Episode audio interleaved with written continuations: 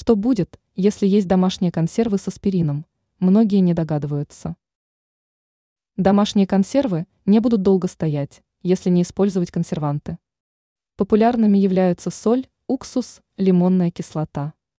Не все хозяйки, но некоторая часть считают необходимым добавить аспирин. Говорят, что он защищает от появления плесени и брожения. Что будет с организмом, если постоянно употреблять в пищу закатки с лекарственным препаратом, рассказали эксперты. Очевидно, что такая хитрость не делает домашнее соление полезнее и безопаснее. Все как раз наоборот.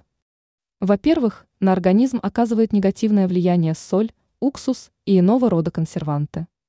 Из-за частого употребления соленой пищи приходится пить больше воды, а это чревато появлением отеков, также страдают почки, повышается риск развития мочекаменной болезни.